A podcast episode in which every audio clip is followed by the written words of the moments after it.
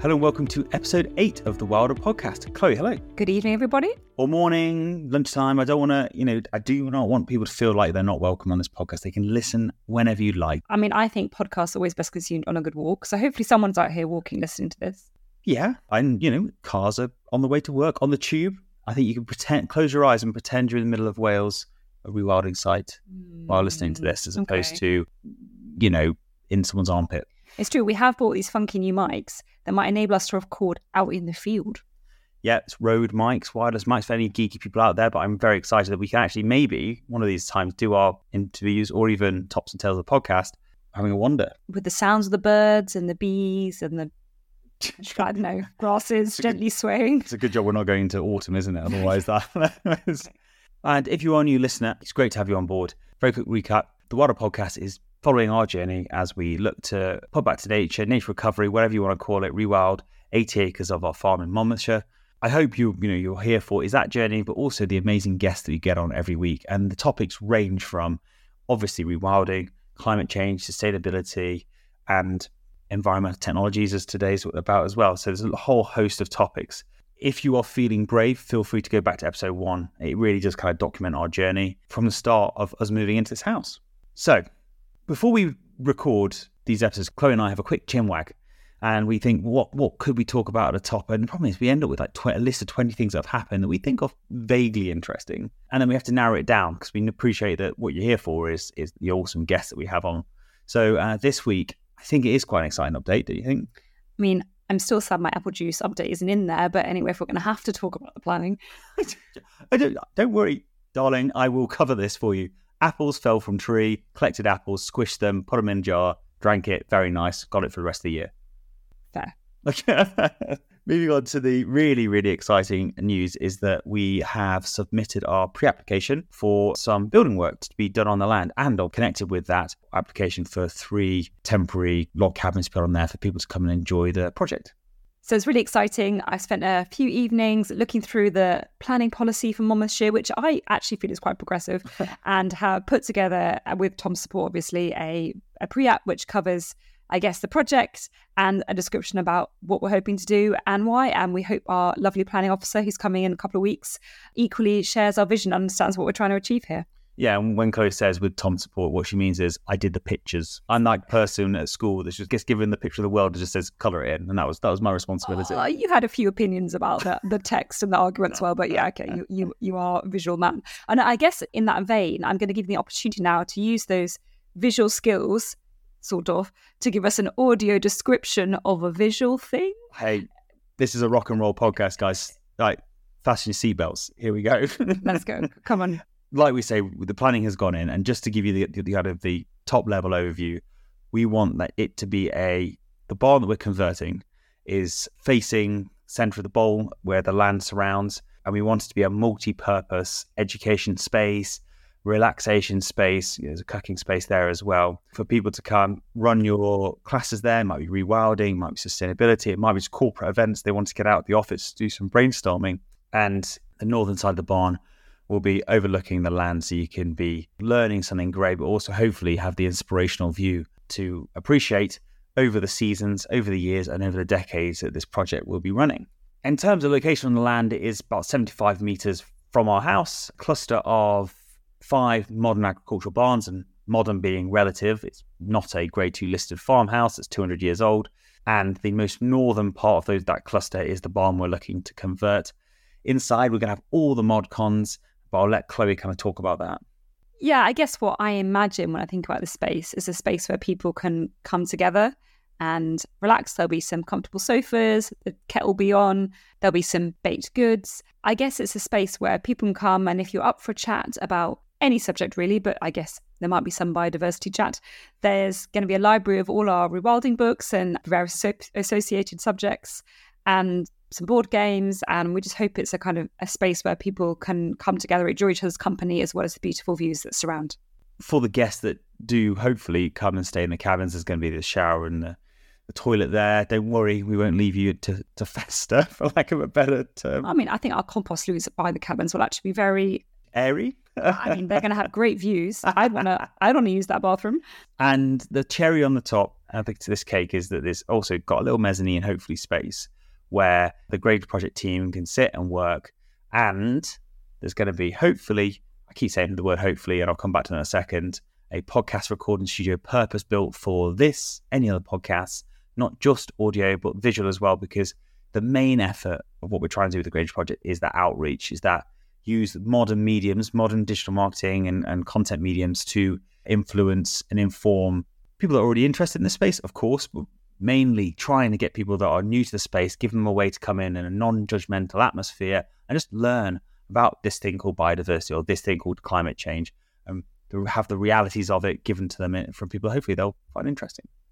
I just really like the fact that I'm eight episodes into my first podcast and I seem to have got myself a recording studio. You are so spoiled. No, that's what, that's what I've always said about you. Yeah.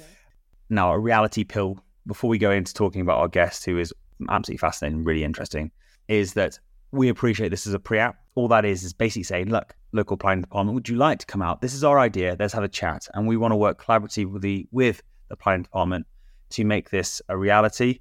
And people that have gone through planning will know that it's not always as plain sailing as we would like it to be necessarily. So we are going into this with our, with our eyes open. And Chloe and I had a chat, didn't we, before we came on? Should we talk about it on the podcast? Should we wait until we've got planning? And because we want this journey to be clear, open, and transparent, we said let's just talk about it because then if it goes well, great. You know, we you will join us on that journey. If it doesn't go to plan, then that's a thing that people are maybe aspiring to do something similar. need to understand this. Not all you can't always bank on things happening. So we want to be honest with you about that.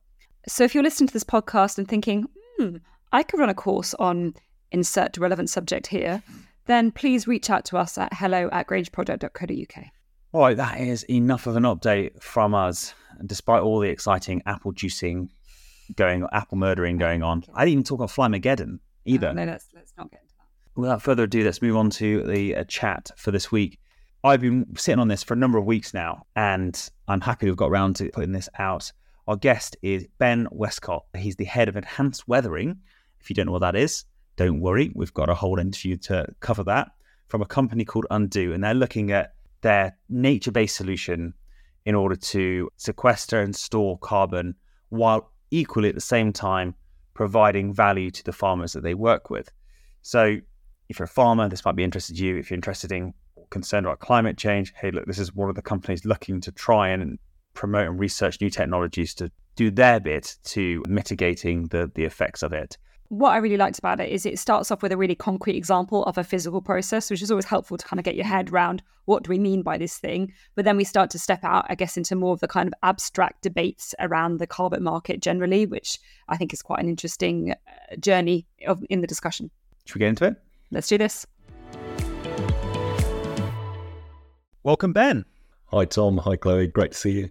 Thank you very much for taking the time. I've been very keen to have a chat with Undo since its inception. To be honest, uh, from a personal level, I wanted to learn more about it. So, thank you for taking the time to enlighten us and the listeners. Before we start, would you mind introducing yourself and, and bring us up to speed as to how you find yourself head of enhanced weathering for Undo? Yeah, sure. So, my name is Ben Westcott.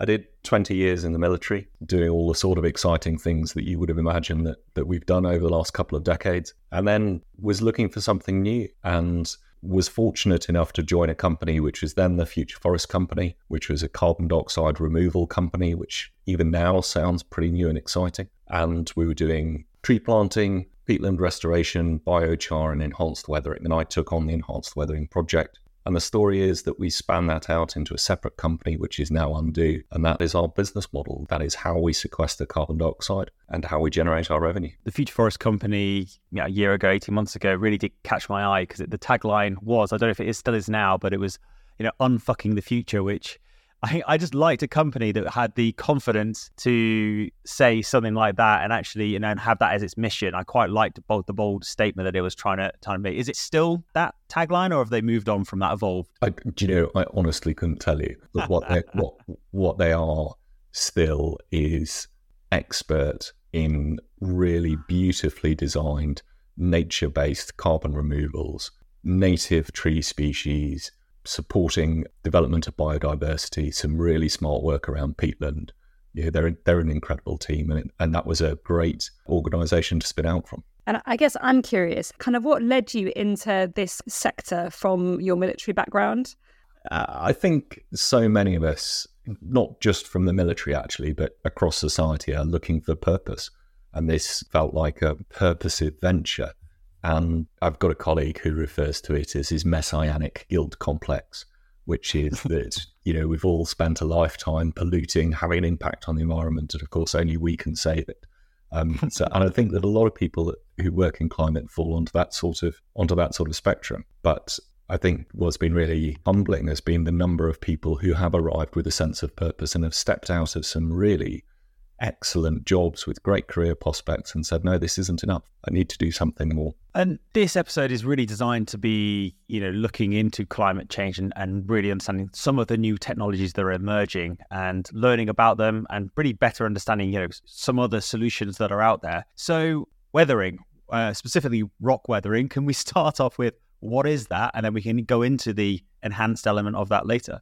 Yeah, sure. So naturally there is a slow carbon cycle or a geological carbon cycle. And one of the aspects of that is that carbon dioxide dissolved in rainwater hits certain types of rock and reacts with that rock to form carbonates. And those carbonates then, having come out of that atmospheric carbon dioxide in that rainwater, are then locked away in the geology for hundreds of thousands of years, millions of years. And so this slow carbon cycle takes place over millennia and balances out the levels of atmospheric carbon dioxide. Now, we talk about enhanced rock weathering, it's a chemical reaction. And like any chemical reaction, we can speed that up by, in our case, increasing the surface area or working in areas where we find greater concentrations of carbon dioxide in solution. And so we take crushed basalt rock or mafic rock and we spread it on agricultural land. And so the particle sizes are much smaller, and we see very high concentrations of dissolved carbon dioxide in the roots of the plants that are in those agricultural soils. And so the reaction proceeds more quickly. And that's the enhanced bit of the rock weathering. So, on quite a high level, Ben, what does that actually mean in terms of its potential for carbon storage?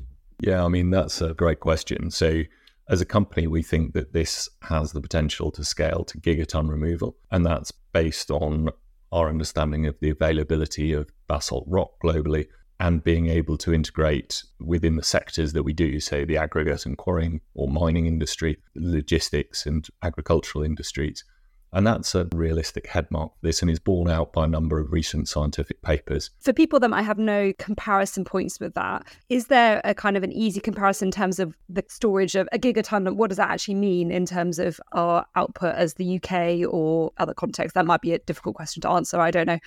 How many flights to Australia? Come on. Um, so, roughly one person flying to New York is slightly over, I think, a ton of carbon dioxide equivalent if they're flying economy. So a gigaton would be a billion flights. Yeah, that sounds quite helpful. Sorry, baby's being too noisy. I think what's really important about this stuff is we need a suite of technologies, and this is one that could make a meaningful contribution to removals at scale. From a farmer's perspective, I assume other farmers, farming unions, farming groups, what is the value proposition to me as a farmer? If you came to talk to me, what are the things that you kind of you'd say, look, I've got this thing, it's a new technology, go.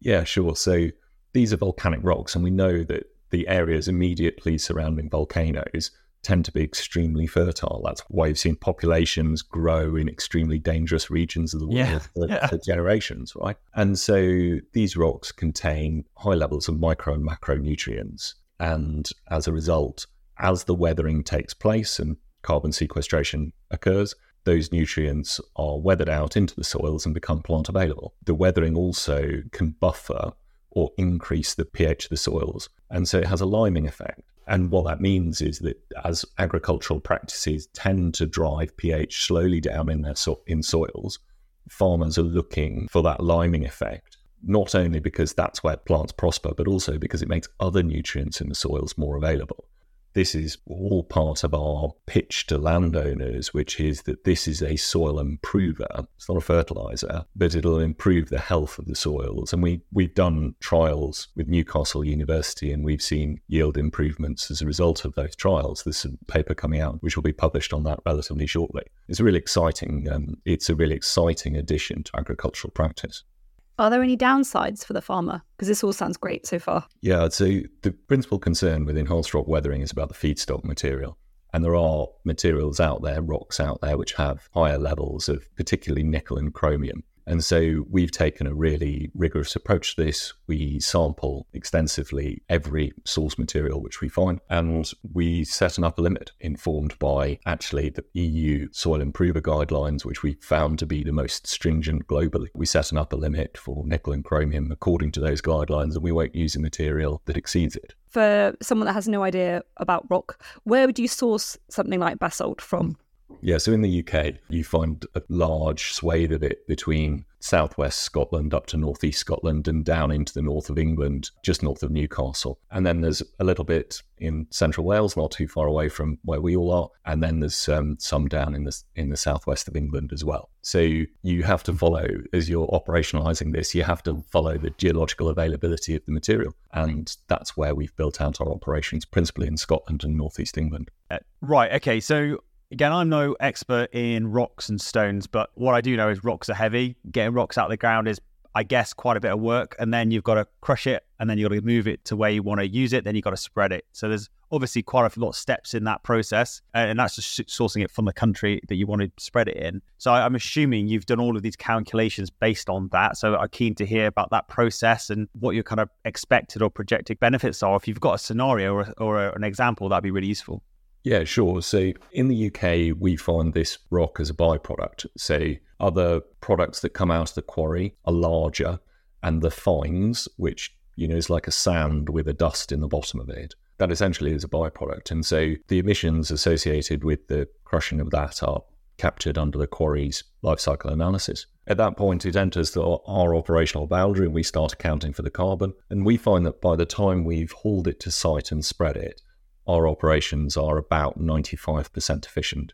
So that is over the lifetime of the weathering of the material, our emissions equate to about 5% of the carbon dioxide that we sequester, which is actually, that's really powerful. Absolutely. And sorry, just so I understand you properly here. So you're saying that at the moment, the rocks you're using in the UK is, tends to become a, a byproduct and it's not your responsibility to account for it from a quarry perspective. Your accounting starts post quarry, but it is a byproduct or, or do they will they specifically look for it because you're now obviously expanding and looking for more stone? Yeah, so the state we're at now, we're using a byproduct. Fine. It's it's inevitable at some point that we will need to do additional processing. Mm-hmm. And we're working with with a quarry at the moment actually to estimate what the additional power requirements would be and what the additional associated emissions would, would be where we've trialed additional processing, we trialed some in the US. Actually, we saw that figure drop from about 95% efficiency to 90% efficiency. So it hasn't proved to be as carbon heavy, that additional process, as we thought it might be. Cool. That's great. Now, everything like any new research, any any new technology, idea, carbon removal solution, whatever it might be, it takes a lot of money to research and develop it. And then it obviously takes a lot of money to then implement it and test it as well. I'm keen to uh, kind of understand that. How, how did the company start? Who's funding this work? And also, then, as a secondary question, really is looking at once you start commercializing this, as I know you are doing now, how does that work for the farmer? Like, who, where does the farmer get? Do they pay you to come on, or do, do you pay them to use their land? How does it work? Sure. So, as a company, we're selling carbon credits, and that is our revenue model, and that is what allows us to expand. We're a full profit. That was intentional because we think that we can scale this more quickly in that paradigm than, for example, an, a, a non profit. And so we have some really sophisticated buyers, honestly, some of the most sophisticated in the market. So, for example, we have a um, contract with Microsoft, and their demands on us to prove that we are sequestering the carbon dioxide that we claim to be are really stringent. As part of that, we've agreed with them a certain number of measurements that we'll take and we will be transparent with them about the data on that. And so it's that sort of purchase which is not only allowing us to expand, but is also allowing us to further the technology as we do so. And this is a, as you point out, it's a it's a new technique but it's been in the lab for quite a long time, and it, the rock behaves differently in field conditions to how it behaves in the lab. And so that commercial scale up is critical to understanding how it's actually going to work once it's deployed onto agricultural soils. And that's how we're funding this. In terms of the farmer, at the moment in the UK, the farmer gets this soil improver provided to them for free. And we can do that by balancing the revenue from the sales to people like Microsoft with the costs in our business model. And we have an agreement with the farmer that any carbon sequestered as a result and only as a result of the operations that we conduct, that will belong to Undo for resale. But any other carbon that the farmer is generating through regenerative agriculture or tree planting or whatever it might be, that's theirs. We make no claim to future farm practice and there is no claim over land use or anything else. And we find that this is an attractive contract and that landowners are prepared to join us on this basis. Okay, you probably mentioned this earlier, and I just didn't twig. The research you've done have you have you managed to quantify the improvement to the crop yield or whatever it might be on, on these farms? Because farmers are not stupid, right? That's that'll be the first question they ask, right? What's the benefit to me, and, and how can you prove that it's going to be a benefit to me? So we're about to publish some research on this. It's really exciting because we've done it in collaboration with Newcastle University. I can't talk about it anymore because we're, oh, we're oh. pre-publication. So let's set up another conversation for when we have. But what we are seeing is a lot of anecdotal evidence from the farmers that we're working with, and the benefits that they're seeing are really quite varied. In in one case, which came as a surprise to us, we actually saw greater drought resistance in pasture on fields that a farmer had treated vice the ones he'd chosen not to treat. And we're gradually building this up into a body of knowledge about what this sort of impact can have as a soil improver. But the really interesting thing is that we're seeing spiraling demand. And so, having been operating in Scotland for really 18 months at scale now, we are finding landowners coming to us and saying, actually, we want to work with you. We want to be a part of this because we've seen the benefits that our neighbours have had from working with you. And that's becoming a really interesting tipping point. That's great to hear. Can we move on to the carbon market now, if you don't mind? I know this obviously is not, you know, you're not in charge of the carbon market at all and the carbon credit market, but I'm really keen as someone operates in that space to kind of get your reflections on it. Over the last few years that Chloe and I have been looking at it, it's been really hard to nail down what is the market, where does it live, like you know, is there a, a what defines a credit, and all you know all that good stuff. And there's and as with any new market that's evolving, there are the goodies and the baddies. You know, the people that are trying to do it appropriately and, and trying to base it on evidence, and then you've got the people that think they can make a quick buck and and are essentially snake oil salesmen are trying to sell something just for their quick profit. So I'm going to pause there, Ben, and, and just really get your reflections on the evolution, uh, at least during your time in in the company of that market, where it is now, and where you think it might go in the future. Sure. So I'm going to talk about the voluntary carbon market, and there is the emissions trading scheme, which is a European scheme, but we're not operating in that, and I'm certainly not expert in it. But I'm, I'm happy to talk a bit about the voluntary carbon market. So, cool. in terms of what is the market built around? Well, it's built around an assessment of the removal of one ton of CO2 equivalent. That is imprinted then in the methodologies, which is essentially a what it is, it's a statement of method for a carbon removal company. And according to the various methodologies, if you conduct certain activities, that will result in the removal of the equivalent of one ton of carbon dioxide. So that's what the market is based around.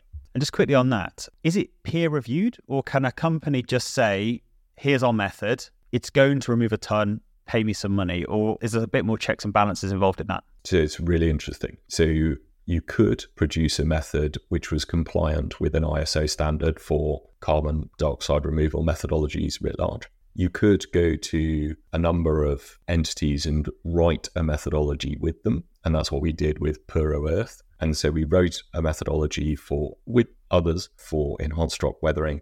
And that's now available and open access on the internet. So it's it's transparent methodology. And I think those are the two ways that you would produce it. And and the real thing within the market then is what do the buyers of carbon credits consider to be credible and sufficient? And they will take a look at the various methodologies, particularly at this stage in the market, give it a really good scrub and say, yes, we think this is sufficient, or no, you know, we're not quite there yet. And the, the idea of the market is a really challenging one at the moment because carbon is not a commodity in the sense that oil is. For example, you have different types mm-hmm. of carbon removal. So for example, you might have carbon credits from planting trees, you might have carbon credits from direct air capture. And there is a very strong market sentiment that the two have different values because of the permanence, durability, and the additional impact or otherwise that those different technologies have. So it's evolving. It's probably got a huge amount more evolving to do. And it's an extremely dynamic and exciting place to be working. I bet it is. And I like the fact that say your methodology is, is open source because that invites it invites review and critique. That means that you know, as a private company, you know, something that is not a charity, you've or anything like that, if anything you put out there into the market isn't as tied down as you can in the science and evidence, that you'll get unpicked and then your company essentially could crumble and that's a massive risk. So anything you put out there it's in your interest to be as accurate as you possibly can be because that's your brand image and your and your reputation you're putting on the line. So that's nice to hear that that's the way it works a critique I often hear challenging some of these kind of carbon credit systems is it's just a way of companies basically not working to reduce their emissions at source, but just offsetting them. And actually, that just shifts the problem around. What kind of what are Undo's reflections on that? I think it's really interesting. And I personally think that, and we think that that is a very fair critique. You know, the most important thing is that we reduce emissions now, and we have to reduce emissions. But any of the IPCC scenarios see carbon removals as an essential component of that net zero target at 2050. And so we need to scale up now because some of these technologies won't work. They will be developed to a certain point and then they will either be shown not to be profitable or they will shown not to do what they say on the tin. And the current purchases of carbon credits, an awful lot of them are there to stimulate supply yeah. and to keep companies like ours driving the technologies forward in order that we have these at the scale that we need in order to hit those net zero goals. And of course, when you look at the carbon market, and there are some really good analyses of this market as it stands, and there is no way that the current supply can meaningfully impact our emissions. It's just yeah. impossible. So the idea that any company can carry on doing what it's doing and buy enough carbon credits that it can just carry on is simply not supported by the data that we see on the supply side of the market. So, absolutely understand that point of view, but it, it's not borne out by the realities that we're experiencing. And on that note, I suppose, do you think, I'm sure you do as, as you're working for, you know, for Undo as and head of the enhanced weathering back, will this technology scale fast enough? And, and, and, and can you keep up with the demand you think that will be generated? Or how will you? Yeah, I mean, absolutely. So, so we can scale and as I said, this is one of a whole broad portfolio of technologies which we need to get to the scale of removals within those IPCC scenarios.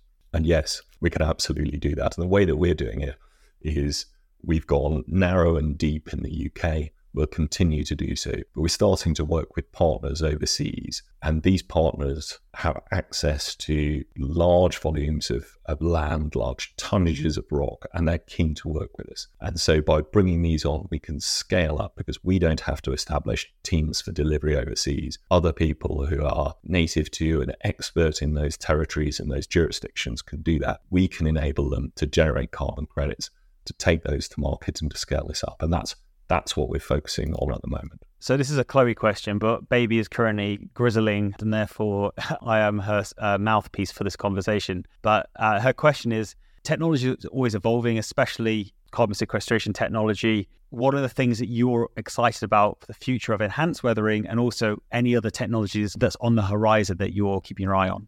There's a couple of things around enhanced weathering which are worth watching over the next six to twelve months. So the first is around how we actually measure rates of sequestration. I think you're going to see some significant changes in that. You know, from a personal perspective, I really hope we get to an industry standard where it is widely accepted. This is how we'll conduct measurement. And then we can really go forward and accelerate expansion. And then on a more parochial level within Undo, what we've done a lot of work on recently is really understanding what the global potential is and being able to narrow down really to a county level rather than a state level, but down to a county level where we should go looking for the combination of rock, climate, infrastructure. Because once we do that, we go from fishing to hunting and we can really start to drive down some of these opportunities to scale rapidly. So they're the two things that are on my mind at the moment. Are there any other technologies that you know our listeners can go and research themselves? That just obviously you're in the space, so I'm sure you kind of hear different types of technologies uh, all the time. So I'm a bit of an outlier on this, I think, but I have a really strong belief that nature-based solutions have an enormous role to play.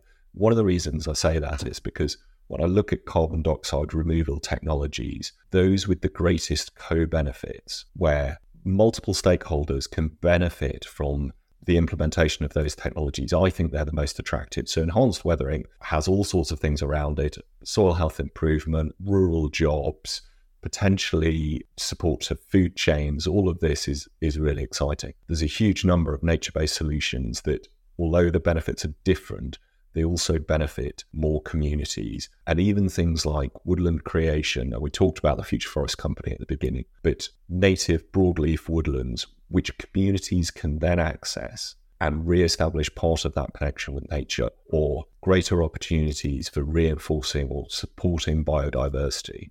And as I say, because we sort of fall into the engineered category, I'm a bit of an outlier on this, but I think we should just not take our eye off some technologies which are well established, well known, and which we can roll out and need to feature as part of the portfolio of removals. I'm particularly interested in nature based solutions because it feels like it's obviously working with an ecosystem, which makes sense to me. I guess there is a degree of kind of interfering with that system, whether it's introducing more rock or whether it's planting trees.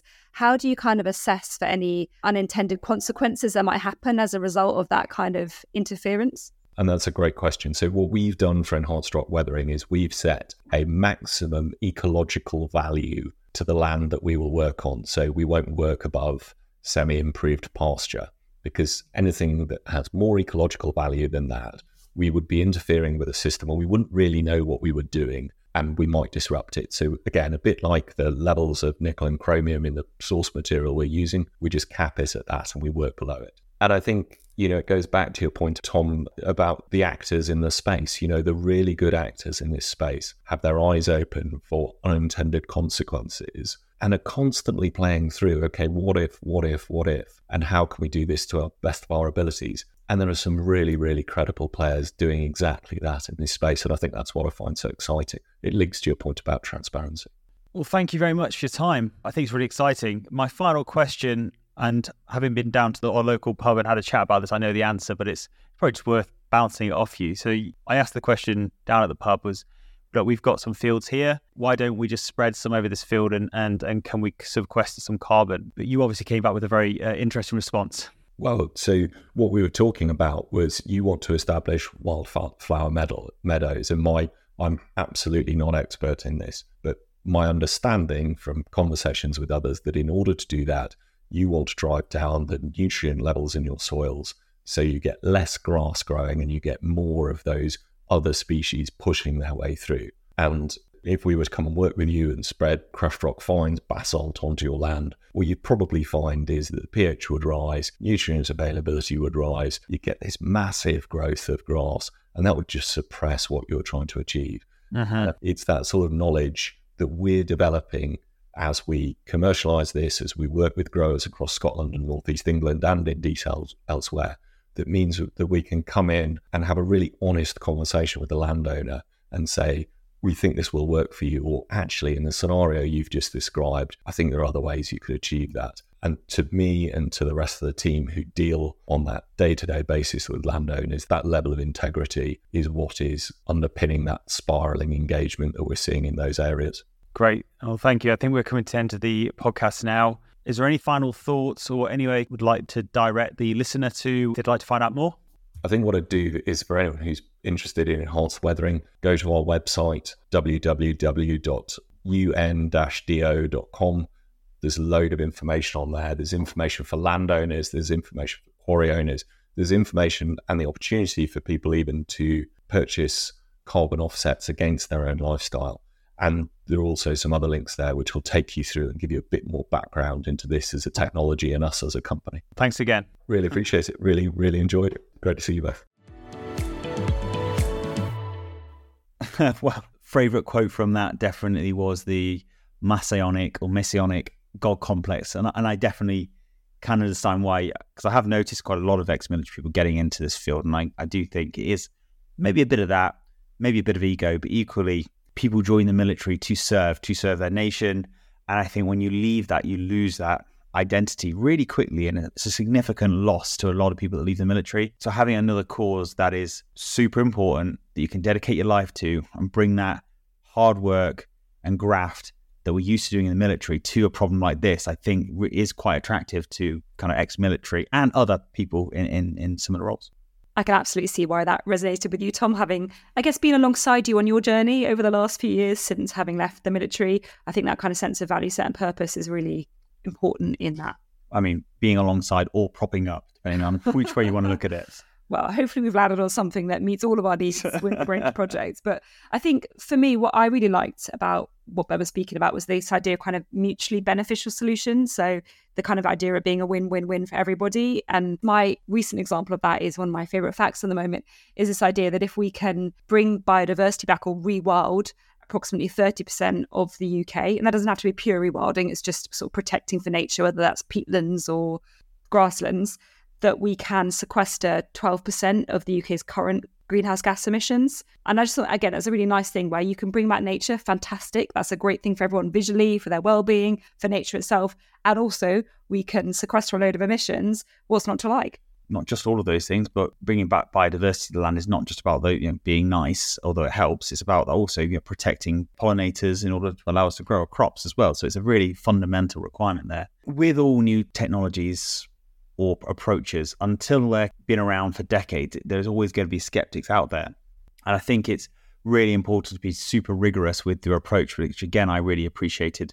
Kind of, I think the openness from which Ben shared their approaches, the challenges that they were facing, and kind of the benefits of what they believe they were going to bring to farmers, but also very clearly saying, look, that you know, in order to bring these benefits to you, this is the value that we're taking from you know you letting us use your land. And I suppose as long as both parties are happy with that, it sounds like a marriage made in heaven.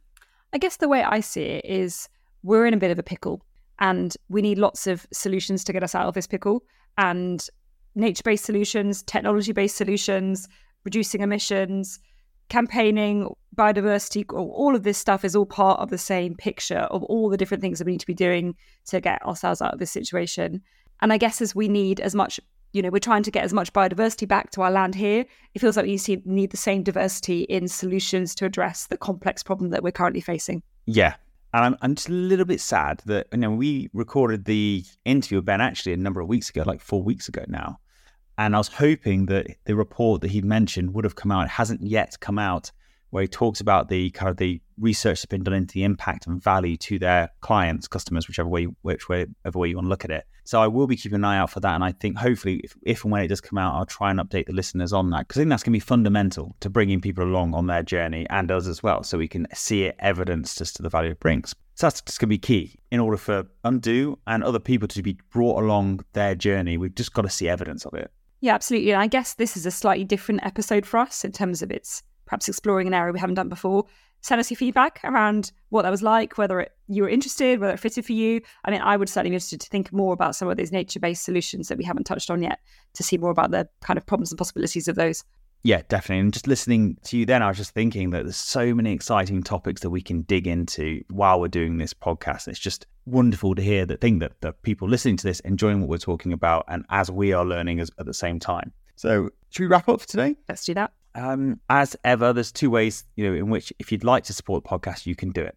First one is really quickly is you can just rate and review on whatever platform you're on.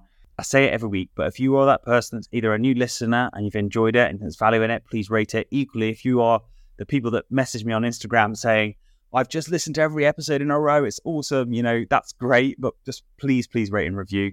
And secondly, if you want to get in touch with us, it's hello at grangeprojects.co.uk and let us know what you think. Look forward to hearing from you all. So a bit more charisma. And we can't wait to hear your feedback. Until next time, I don't know how to end a podcast.